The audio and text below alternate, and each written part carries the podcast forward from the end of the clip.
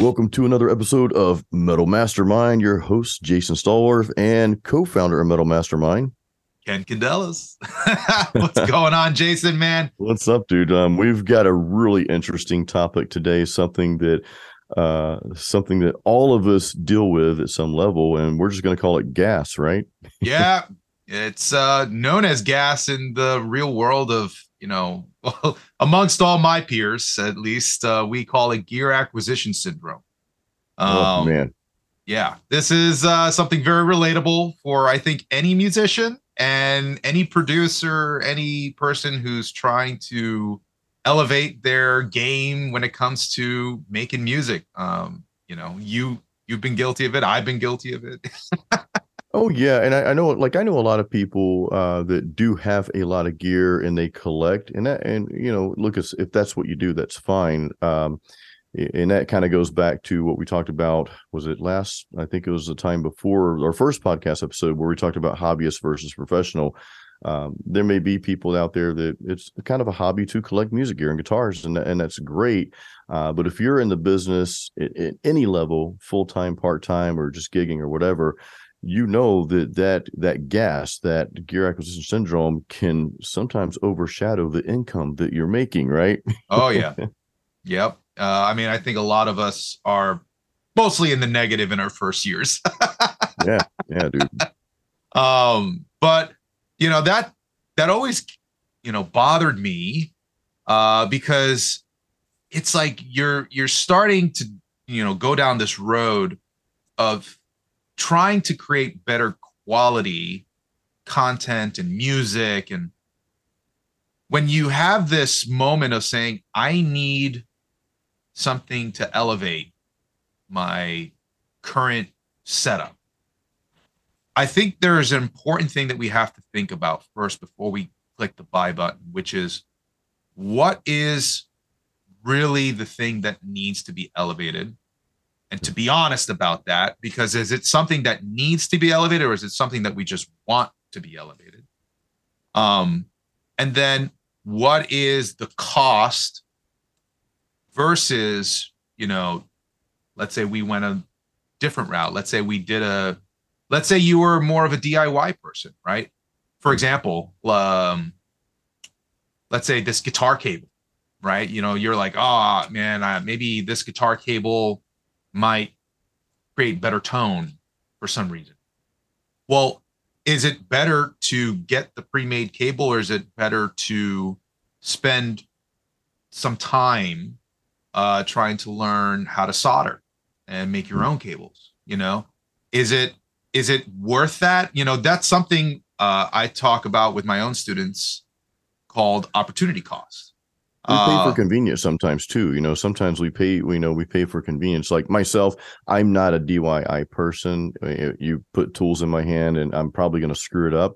That goes from from music equipment to doing stuff around the house. So I usually I I like the idea of outsourcing things that I'm not good at so that I can focus on the things that I am, you know, better at. So, but yeah, I, I get it though. If if you're on a budget, then you kind of have to like, you know, narrow that down. It's like, what do I, what do I really need? You know, what what's going to really help me?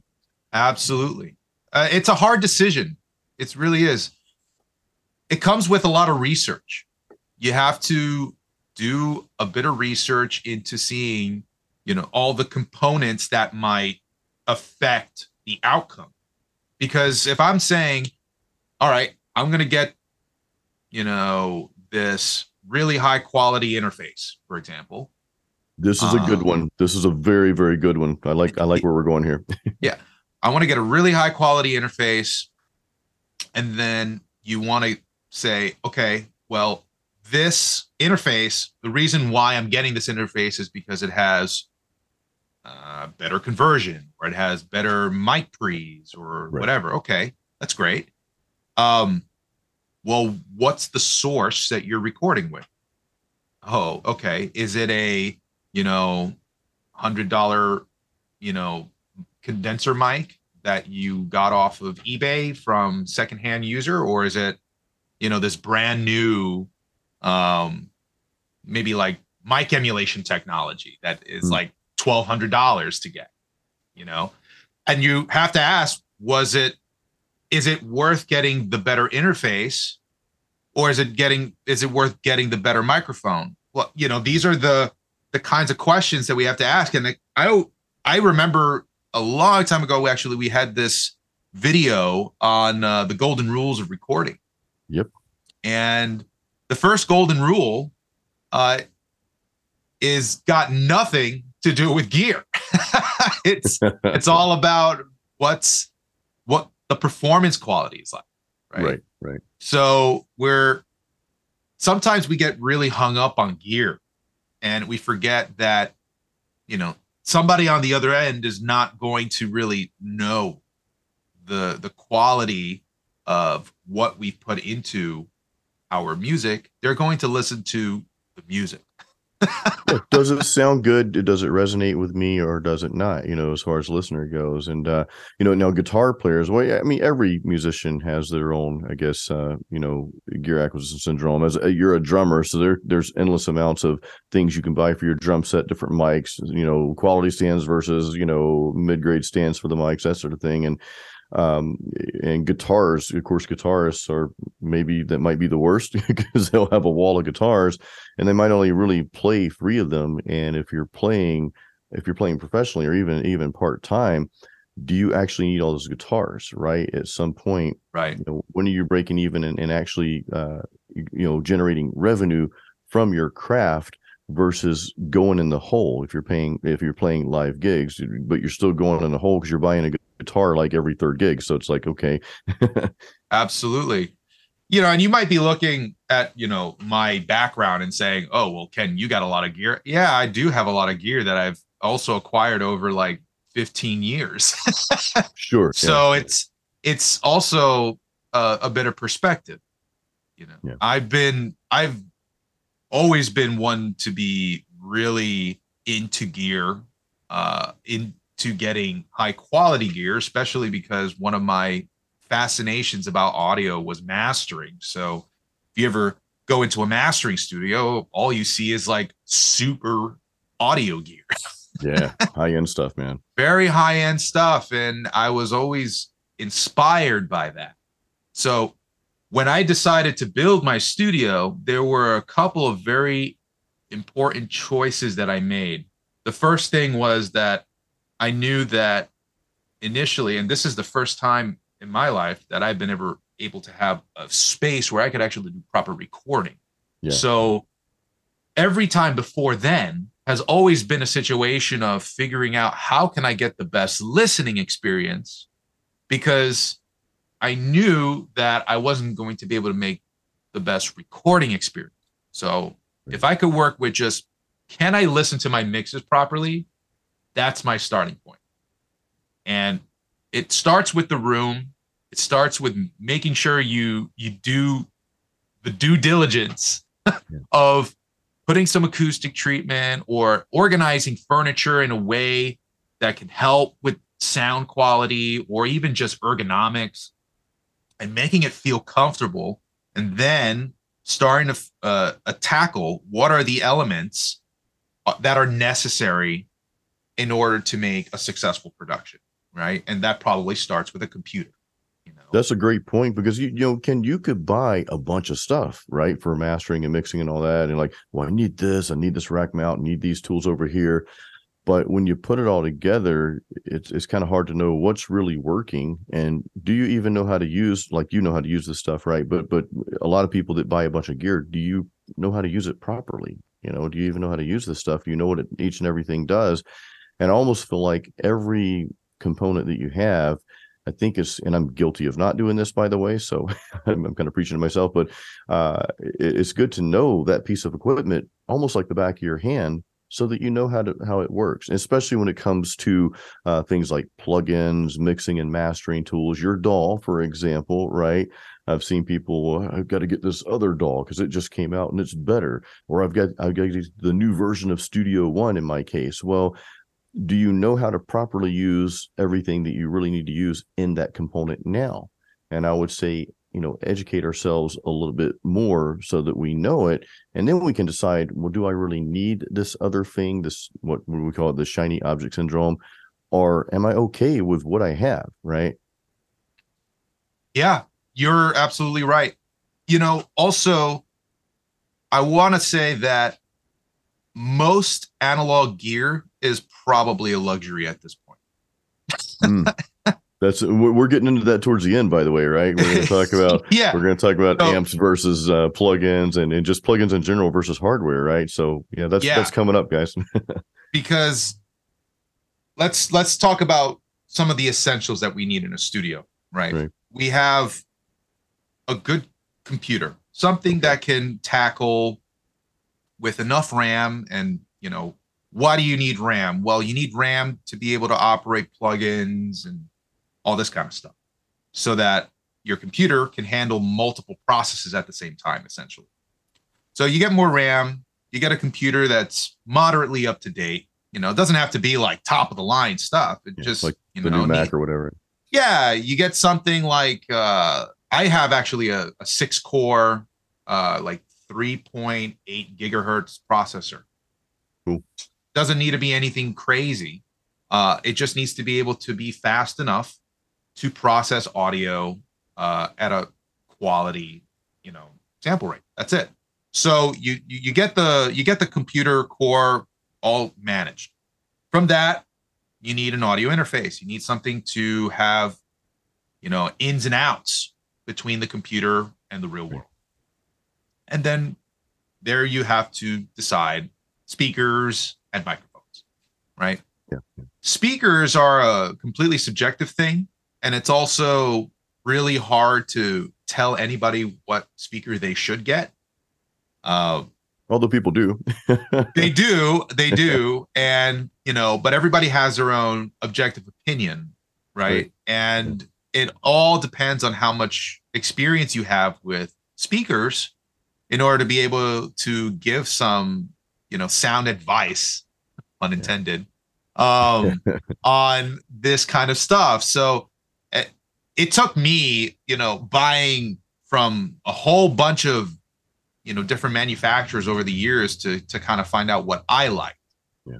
Uh, but it might not be what you like, right? So that's a You know, personal choice. It- it is a personal choice, and here's I'll throw this out there, and I actually I want to know how you feel about this. So, I, like I've I know some people love KRKs, some people dislike them. I, I don't think they're one of your favorites. I think we talked about this, but I've had the same you know five inch KRK monitors since 2009. What are we in now? 2023. So. Uh, I suck at math, but you know, a long time now. What Yeah. I've noticed though, because I've listened to other people's speakers in their studio, and I'm like, something doesn't sound right what I think could happen, and tell me what you think about this, is that if you mix so much with those speakers, and of course you're not always just listening to your studio, you're you're you're dumping it down to an MP3, listening into it in other sources like your car, uh, headphones, your computer, even right, to make sure it sounds good in those sources. Once you kind of nail that down, it's like okay, you have an idea. Uh, you become used to your monitors, whatever monitors they may be is that is that a thing as, opposed to like well i need to upgrade every year every two years when the latest and greatest comes Oh, out you 100%. Yeah. You have to, well, back to the mastering engineer thing for a moment. Yeah. One of the things about a mastering engineer is they are deathly afraid of changing their speakers. oh yeah i bet dude i you know bet you're you're so part of being a mastering engineer is you're so accustomed to what you're hearing you know every single tidbit and you know pro and con about the speaker that you have in your room and all the acoustics and how it sounds. So the moment you change your speakers even changing the placement of your speakers you've now completely removed any knowledge of what your mix sounds like. Oh. Because you are listening in a completely different environment and or in a different neatly new way. So that that's really important to understand because it's not about the quality speaker that you have although that can help. It's all about how well do you know what you're listening to. Yeah how you interpret that right? So you have to really that's why I say, you know, get something that you you you, you like and but you have to just spend time with it and listen.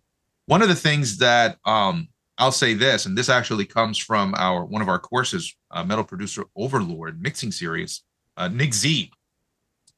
He was mentioning that before you start mixing, listen to other mixes before mm. you get into mixing mode, so that you are you know refreshing your ears and training your ears on how other people's mixes sound like on your system, and then you have you're coming, you're kind of warming up your ears. You're walking into your mix like warmed up, saying, okay, I know what I should be expecting out of my system if I'm trying to compete on a commercial level.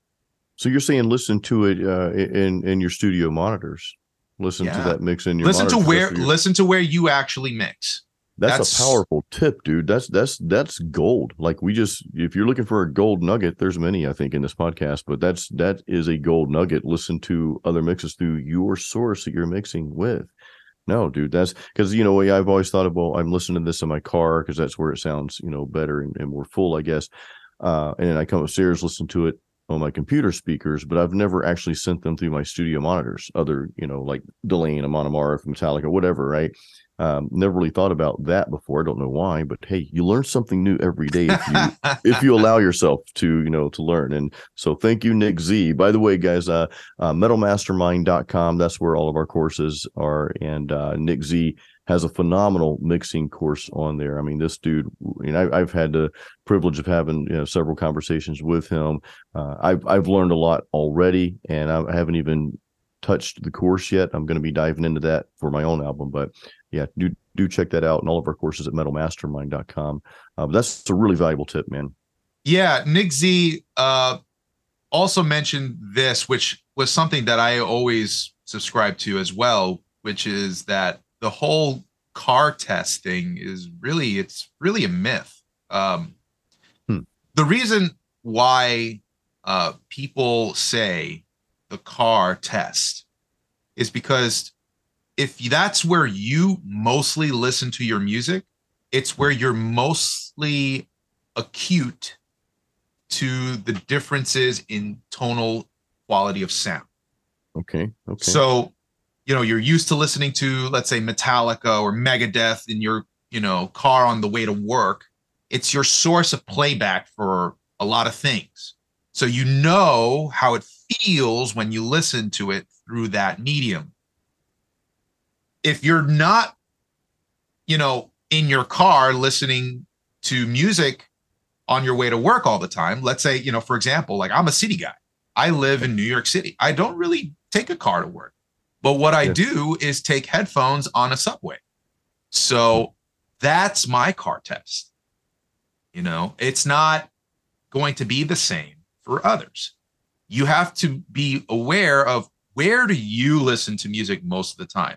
And hmm. it's important that, yes, you listen in your mixing position.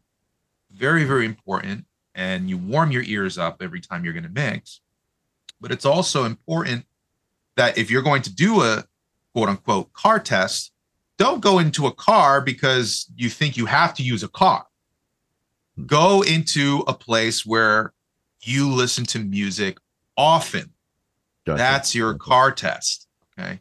So that's something I want to mention there too, because it's easy to get hung up on just certain, how would you say, quotes or or myths or these sorts of things. And we're kind of just uh, because uh, you, you know, heard it, right? Yeah, yeah, yeah. YouTube, so, yeah. yeah. You know, you don't you don't want to just take some of these things for granted. You want to you want everything to be done in context. Uh, very much like how mixing is. everything no, has to be in context. We kind of went off on a tangent on mixing here, which which is great because it, it, ties back to gear acquisition. You know, most of you listen to totally. this you have a home studio that's like kind of the norm for for even someone who just aspires to play guitar or sing or whatever as a hobby most of us have our computer, our DAW, and an interface, and we're jamming through plugins or whatever, or singing through plugins, and you're coming up with ideas and hopefully recording those. Uh, we hope you do something with that at some point. Uh, I know some of you are doing great things with your music, but I, I encourage uh, me and Ken both. We encourage you to, you know, hey, put something out there, man. If nothing else, as part of your legacy as something that you just love, that you're passionate about, but make sure it's quality. Uh, but yeah, you you can accumulate a lot of gear and you can kind of get yourself stuck. Like, okay, I've got all this stuff, but what do I do now? you know, what do I do with this? Is it really going to make a big difference? You know, uh, and it, like you said, Ken, a lot of as far as studio goes, a lot of the hardware components are really somewhat obsolete. I know some studios still use them, but it might be safe to say that the plug-in versions, the premium plug-in versions, right, uh, are, are probably just as good, at least, right? And is the listener can they would, would they even notice a difference? Well, I think it's all in the intention. So you're, you know, if you're buying a a, a, a plugin, uh, which is very easy to do because many times the plugin is like, you know, it could be like 29 bucks, and then you're just like, okay, it's small enough for me to just click the buy button and right. you know, if your if your immediate thought is, I don't know how it might help me, but I kind of want it, you should probably stop for a second. Um, just because it has, you know, like a pretty interface or it emulates, you know, this one piece of gear that maybe you've never touched in your life. Hmm. That's a that's a thing, which is something very curious that I've noticed that how plugins have kind of changed over the years. And I feel like we're at a point where digital technology, I think, has successfully recreated many pieces of hardware equipment. Yeah. One of those things is when you are looking at some of this like classic gear and you're just like, oh my God, dude, that's a Fairchild 660. Dude, I got to have that compressor. Yeah. And you're just like, okay. And then Universal Audio is like, that'll be $300, please. and you, you you drop the money on on your your Fairchild, but you put the Fairchild in your mix and you still don't know how to use it. Pressure. Right. so you're just having a fancy problem now. And a Fancy that, problem. I like that. it's a fancy problem. Yeah. And it's a it's a nice problem to have. Sounds great, but you don't know how to use it. Right. So that is a problem that I see more often than not, especially with my own students, because I teach at you know audio engineering uh, schools. But the students they buy these plugins and they buy these pieces of gear because they think that's what they might need. When reality is, it's always about your ear. It's not the gear. So, both that, you know, you have to really take into account whether or not what you're using this for is making that much of a sonic difference for you. And more often than not, here's another. Now we're going to get started into amps and stuff like that. Oh, yeah. Contextually in the mix, does it make a real difference? Right? Because Jason, I know you you get bombarded with stuff like this, which is, oh, I gotta get the perfect tone and all this kind of stuff. But Yeah. at the end of the day, does it actually fit in the mix? That's yeah, and that's what it's all about. And of course, many YouTube channels talk about that. A lot of the famous folks out there talk about that. You know, I did a test uh, on my channel last year at some point, maybe the year before, where I had three tones. One of them was my EVH amp, my my tube amp here, the EL34 version, and uh 50 watt head, 212 cab, mic'd up with an SM57, old school. Sounds great. I mean, it sounds great, but I also put some tones using Bias FX from Positive Grid, and I'm like, well, what? First of all, which tone do you like better? Forget about which is the real one, which is not. Which one do you like better? You know, with the full mix, with the drums and the bass and that sort of thing. So, um, and of course, a lot of people chose the real amp, but not everyone. Chose. I can't remember the the stats on it, but it, it was really difficult to tell what was a real amp because really, when you're listening to music, and when I'm listening to music, you may be the same way. I don't really care what it was recorded with. Uh, and I, I'm a bit different. I'm more into the song, and I'm not really nitpicking the tone or or every vocal line or whatever. I'm more into the overall song, the progression. You know, how does it move me? Do I does it resonate with me? Uh, that's why I like a lot of melodic metal because that's that's just what I love. You know, I'm wearing a Delain shirt right now, listening to their new album that's that's coming out. Uh, a few songs they've dropped. I love Nightwish because it's uh, to me their songs are just are phenomenal. And I never, rarely ever do I say, well, man, I wonder what amp they're using. I, I don't really care, Ken, to be honest with you. You know. yeah, that's uh that's really telling. Uh, you have a lot of listeners, and there are listeners who who do care about those details, of course. oh, many, many. You yeah. know, especially you got- players. yeah, guitar players and of course like engineers like me are Sure. you know always thinking about okay, but most of the time I feel like especially with like music producers, it may not necessarily be the exact piece of gear that they're using, but it's the method of using that gear, Ah, which is which is really interesting. There's a light bulb Uh, there. You know. Right. Because you're listening to music production and you're like, okay, there's like this delay, but it's how are they using that delay? Is it is that that delay echoing into reverb? Hmm. Right? Is it creating it? I feel like there's like this big dimension that's happening. That is something that we, I feel like as music producers really try to seek out because it doesn't matter what tool it is, it really just matters what's the end result effect that they're going for. And this is something that I learned quite a bit from, uh, you know, watching guys like Chris Lord Alge, who's, you know, done so many mixes in the world. Um, or, you know, Andy Wallace, who did the Ghost record. Yeah. You got all these like big guys who, when they mix, they mix through an analog console and not necessarily because of tone, Yeah. because of workflow. Because Yes. work workflow on a console is limited than what it is in the digital realm.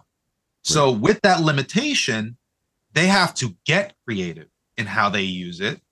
So it unlocks methodologies that they would have used otherwise if, you know, they had digital.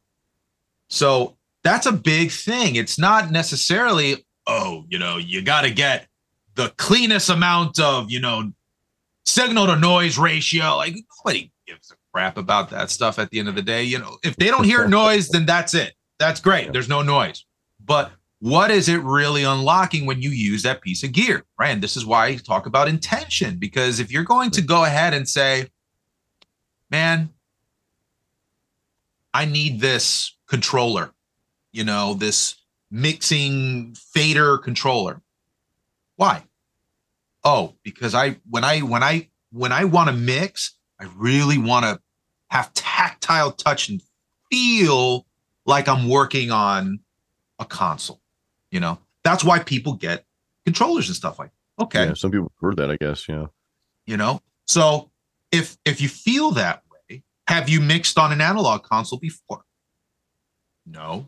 Okay, so what are you seeking that you haven't had before? Right? That that's another part to this.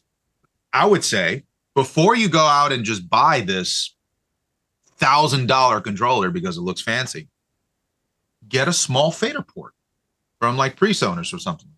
It's like what, oh, like ninety nine bucks or something they're like cheap. that. Yeah. Yeah. You know, you got- that, right? Get a get a fader port and see if that does it for you. Right?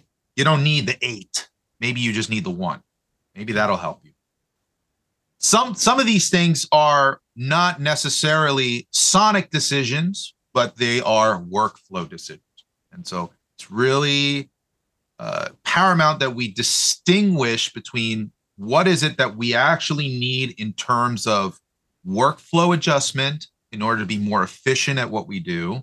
And if it's about efficiency, is it because you are trying to get more done within a day? That's know? a good point. I uh, you see me personally, I'm all about efficiency. I, I guess you could probably even classify me uh, as a gear minimalist. Um, you know, you and I were talking earlier. I, I just sold one of my guitars. I've got another one for sale. a lot of people won't sell their guitars because of sentimental value, which I understand. But this is a LTD M1000 Deluxe. I sold it to someone because I'm using that money to buy another guitar. I'll reveal that uh, later. But uh, you know, people would probably say, "Well, dude, you you recorded your very first album sentimental value. It's like, well, I haven't, I haven't really played it lately, uh, much over the past few years. I used to play it all the time, but I'm playing my Ibanez more and a couple other uh, other guitars. So I, I don't necessarily need a wall of 20 guitars that's just going to sit there that I had to maintain and and change the strings, that many strings, uh, because just sitting on the wall, well, the strings are, you know, they're they're going to go bad at some point, right? Right. And to me, uh, and and I'm not saying everybody should be like this. That's not what I'm saying. Uh, it, to each their own, right? But to me, less is more. Uh, the less I have to worry about, uh, the less options that I have. Uh, kind of like what you were talking about earlier. If I have less options, that's going to create a better workflow for me. Um, you know, I, I use Studio One, PreSonus Studio One I probably know 25% of how to use it, of, of everything that it can do, right? Yeah. Because my workflow is very simple. Uh, and I've tried, I've, I've seen other DAWs in action. I'm like, okay, well, you know, because I thought about changing at one point just because you read about the latest and greatest. Oh, we got to get this. This is better. Is it really better? You know, uh, so I, have stuck with something that's kind of a simplified workflow because you made that point a few times, and that's a valid point. If you got all the bells and whistles, but your workflow's all over the place and you just can't figure things out, and it's just it becomes a chore to record and mix every time you sit down in your studio. I think you got to kind of back up and, and take a look at everything again. Yeah. Yeah. Everything has to be done with intention, man. You can't yeah. just buy it just because you want it uh that's i mean that's nice if you got it. Sure sure. So um but like there are so many people that i see out there that have a lot of gear uh and have no real knowledge of applying that gear. Um and you you know you start questioning like how did this happen? So you know for for me i actually i don't i don't own any analog processing gear in my None. studio. No, wow, I I only have I only have plugins. I'm blessed that as an educator, I, I have access to manufacturers and their plugins, but the you know interface that I have uh, is an Antelope uh, mm. Orion Studio. That's my main interface, and it's my centerpiece to doing everything that I need to get done here in the studio. That's awesome the rest of it is just how do I tackle my mix, you know, and it's an orchestral mix, right? I do cinematic metal, Homeric. Yours is complex, and, dude. yeah, yeah e- even even having like such a complex project like that is mm. going to I don't even use hardware for that. You know, wow. the only the only hardware I've ever used was recording on the input, which I did with the drums at a studio that I like to record at. So, you know, that, that was my decision. So I go go in there, and that's that's the thing too. You don't necessarily need to have all the bells and whistles at your home. Uh, you can you know, you take your instrument and record it at a local studio that you care about, and you just have to be very prepared for your session. And that would point. make that make you a better musician too. Oh, you're, now, you're under pressure. You're paying for it, right? So you're paying like... for it. You're yeah, yeah. You you have time. That's you know, time is not on your side. So you have oh, to dude. make sure that time is money. Everything is as it needs to be. Like you have to be efficient at what you're doing. You have to minimize the amount of obstacles between you and your creativity. So, one of the things that I really liked about when I was at a, at one of my internships, uh, I had the opportunity to to record Alex Skolnick and his uh, oh, planetary man. planetary coalition album, which was this like ethnic music sort of adaptation yeah. that Skolnick did a long time ago. Yeah, that dude's was, amazing too, man. I love his love his style, love his playing. Oh my gosh! And one thing that I remember was Alex Skolnick was so efficient at communicating to his musicians yeah. to the point where they, no lie, recorded probably like 10 takes of every song because they were just so good at it. Yeah. they just, they were like, okay, let's do this, record this. Man, that, that felt really good. Uh, let's do it again. Record it, record it again, record it again. Yeah, you know, let's let's just adjust one thing over here, but let's play it again. Da, da, da, da, da, da, da. And, and these are like complex pieces, Yeah. really like technically hard. And you can see it in the musicians' faces, you know, over time they're they're they're getting pushed to their limit because Get a little worn down, right? Yeah. Skolnick, and he's a beast, man. He'll just you know, the whole time he'll know with precision how to tackle his instrument. and you you just don't see it on Skolnick's face if he's tired at all. He could play all freaking day. And that's exactly what he was doing. He was playing. Yeah. It wasn't it he does. wasn't like he was struggling to get this right. He was he already knew what he needed to do. What he was paying attention to was when he was playing the song were the vibes with the band coming to life. Was it really locking in on an emotional level during that recording session? Yeah. And every one of those takes on that album is pretty much a one taker. Wow, he dude. just he just decided he wanted to play more because he could. Now, So- in that case, would you say that, uh, of course, you're in a professional studio, so they probably got all all the gear and then some. But you know, in a case like that, it, it goes back to what you mentioned in the beginning with the the golden rules of recording, or with you know, be, your performance being number one. So yes. they were putting on a stellar performance, which makes your job a lot easier. uh, oh yeah. but you know, I, I think if you focus on that, you have to have the gear, right? But do you need all the bells and whistles? Like, what do you actually need to capture that stellar performance? Uh, you know, is having the expensive stuff really going to give you an advantage over something that's maybe middle of the road? Uh, if you know, especially if you don't know how to use the, the you know, I I guarantee you, Jason, if that was recorded with a Focusrite 18i 20, whatever they are, with Simple with, the, interface, with, yeah. with with with the eight inputs, uh, no fancy processing on it whatsoever, and you had just a couple of Shure microphones just Yeah. placed right where they needed to be. The sweet spot. I th- I think you wouldn't have even cared.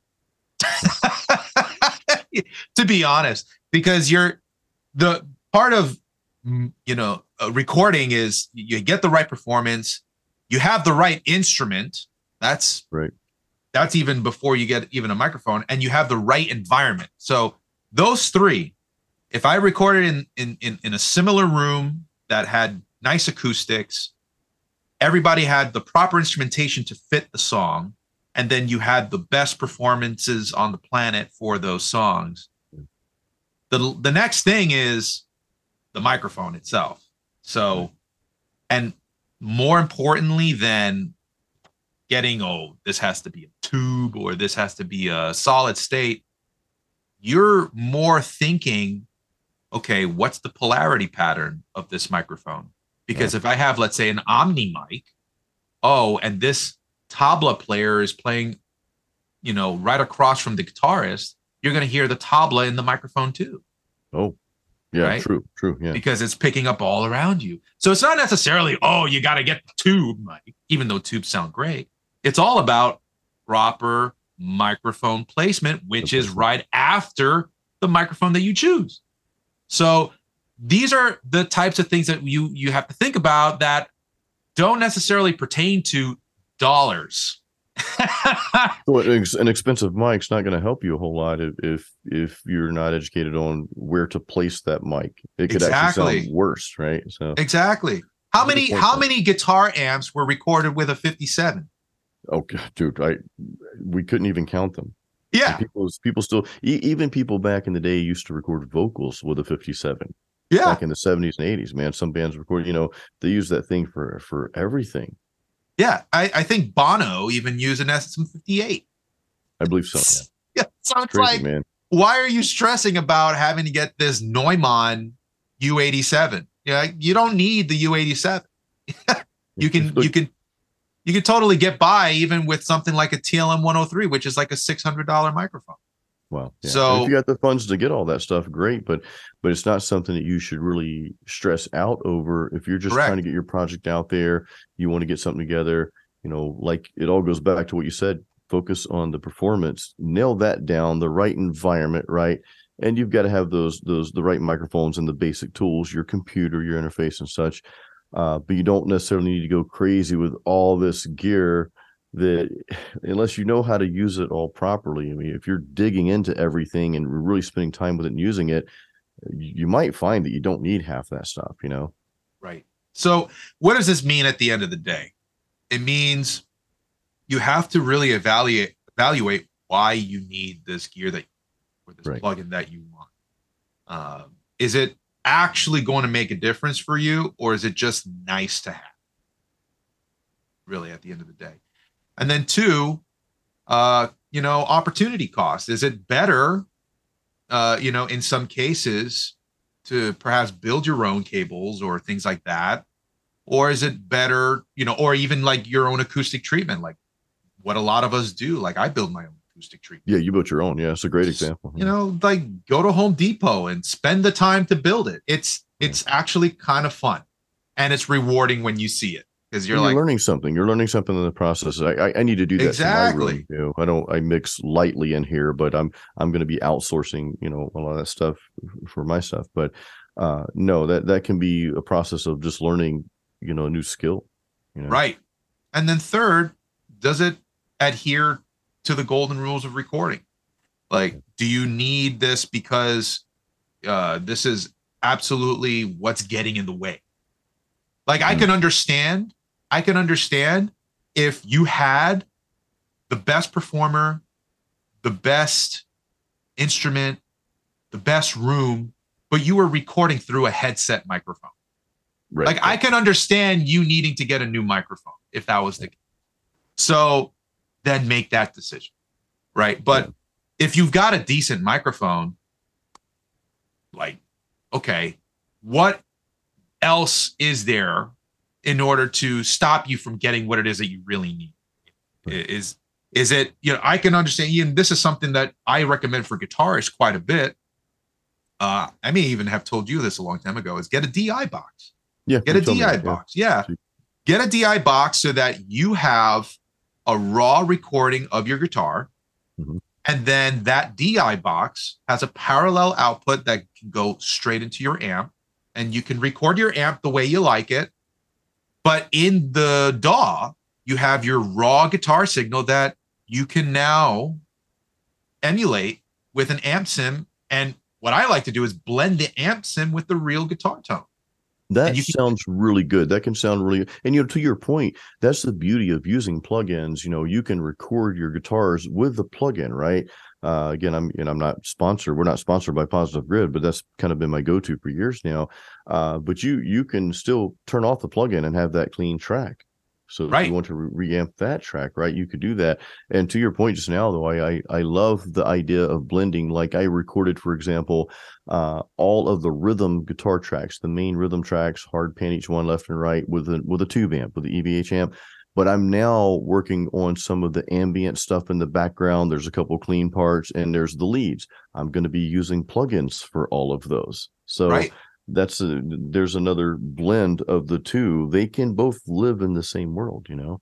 I honestly don't know any producer who doesn't use DIs to record guitars with. Yeah. Because it gives you more control.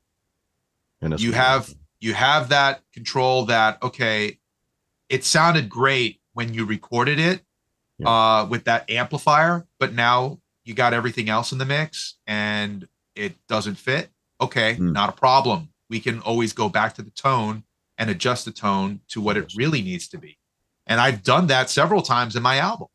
Yeah. Um, you know, Jason, actually, you sent me raw DI tracks. yeah, sent you the DIs, yeah. So we had, and we had some of the tone. Uh, I think, I, I think we've tried emulating the tone on your end at one point, and then we've also adjusted uh, the tone later on with, uh, I think, ENGL amps.